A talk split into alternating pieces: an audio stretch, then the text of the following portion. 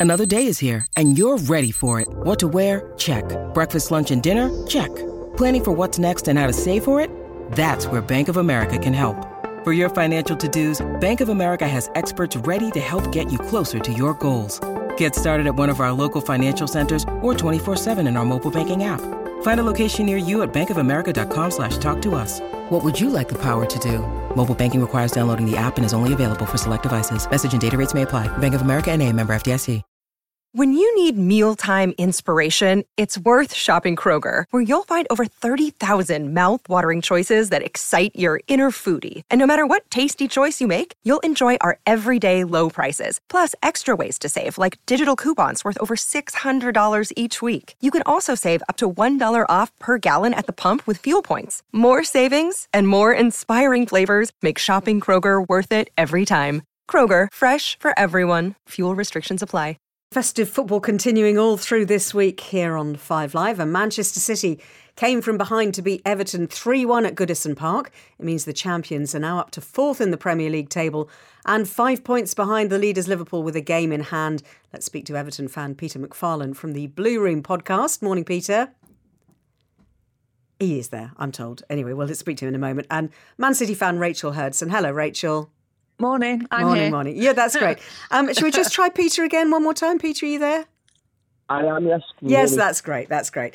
Um, look, I tell you what. Let's let's just quickly talk to you first, Peter, because it's not very often that both managers are complaining about the refereeing and, and the, the rules, but it it feels like Sean Dyche and Pep Guardiola were, were a bit cheesed off both of them. So so what was the the, the VAR handball decision, um, which led to, to the second Man City goal, wasn't it? I think that Sean Dyche was unhappy about.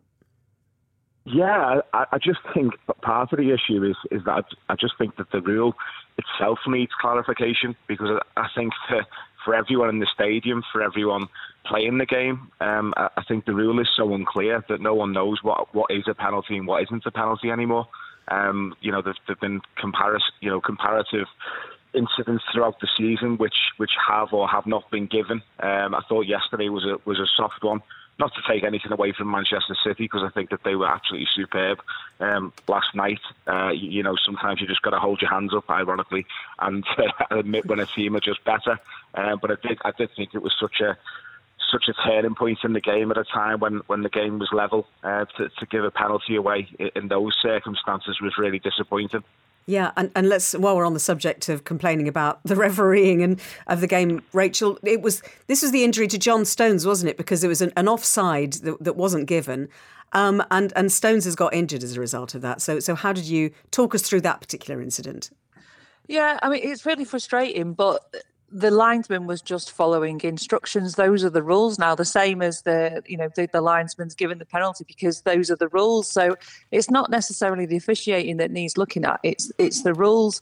The one thing that was more disappointing from um, a, a City perspective was the persistent fouling by Everton players. I think James Tarkowski in particular was you know, persistent fouling all night. Grealish missed time one thing where I think he actually fouled. He was fouled first and then retaliated, and he got a yellow card.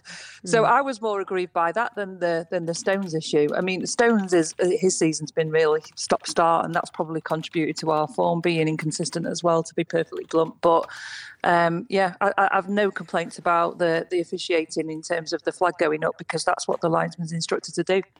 But you are now closing back on that um, that that top spot, aren't you? You're back into the top four. You are, as you said, at five points behind Liverpool, and you've still got that game in hand as well. So are you starting to feel right? Okay, it's turning point after Christmas.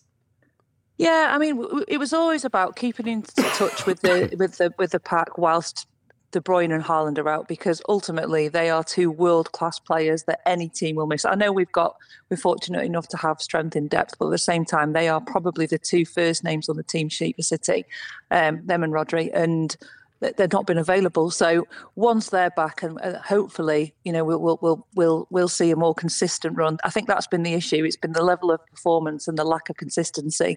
Even last night, we didn't get off to. We've started quite well for the first twenty minutes, but once we conceded, and that's been a pattern of our season as well. That we, we create however many half chances. We're not clinical enough in first of goal. The opposition goes up the other end, and the first half chance they have, it's in the back of the net, and that's something we've really got to stamp out if we've got you know if we've got serious designs on the title again. As far as Everton are concerned, Peter, are you, are you worried by the little wobble in form that they're having just at this point? You know, clearly they're contending with the points deduction, but Luton are now just a point behind you um, with a game in hand because they've won the last two and, and you've lost the last two. So, and there is just that line to the relegation zone between you. Um, I'm not. I'm not particularly worried at all, to be honest with you. Um, I think certainly given given the, the league position that we're in, we're in at the moment, it is a, a false position, if you like, in terms of it doesn't show the full story of, of the form that we've had this season. And it doesn't show the full story about our ability to pick up points in this league. So I think, you know, most teams around this time of year who find themselves towards the bottom of the league are there purely based on how, how, how they have played on the pitch. I think we've proven over over the season so far that we're more than capable of picking up points in the league. So I think things will even themselves out over the course of the season. The teams around us towards the bottom, it's inevitable that at some stage they're going to pick up points and go on a, a run of form. Um, it's just whether they can keep up that form from now till the end of the season. I believe that we've shown more than enough, even over the last couple of games. Certainly in the first half against Manchester City yesterday, I thought we contained them reasonably well, considering how much of a great side we were playing against. I think against Tottenham, we were unlucky not to not to win the game. Never, never mind draw it to come away with a, a defeat. Didn't tell the full picture. So I don't think any other Evertonian should be worried just yet. I think um, we, we need to keep level heads and keep behind the team and, and hopefully keep grinding out results. Sports Social Podcast Network.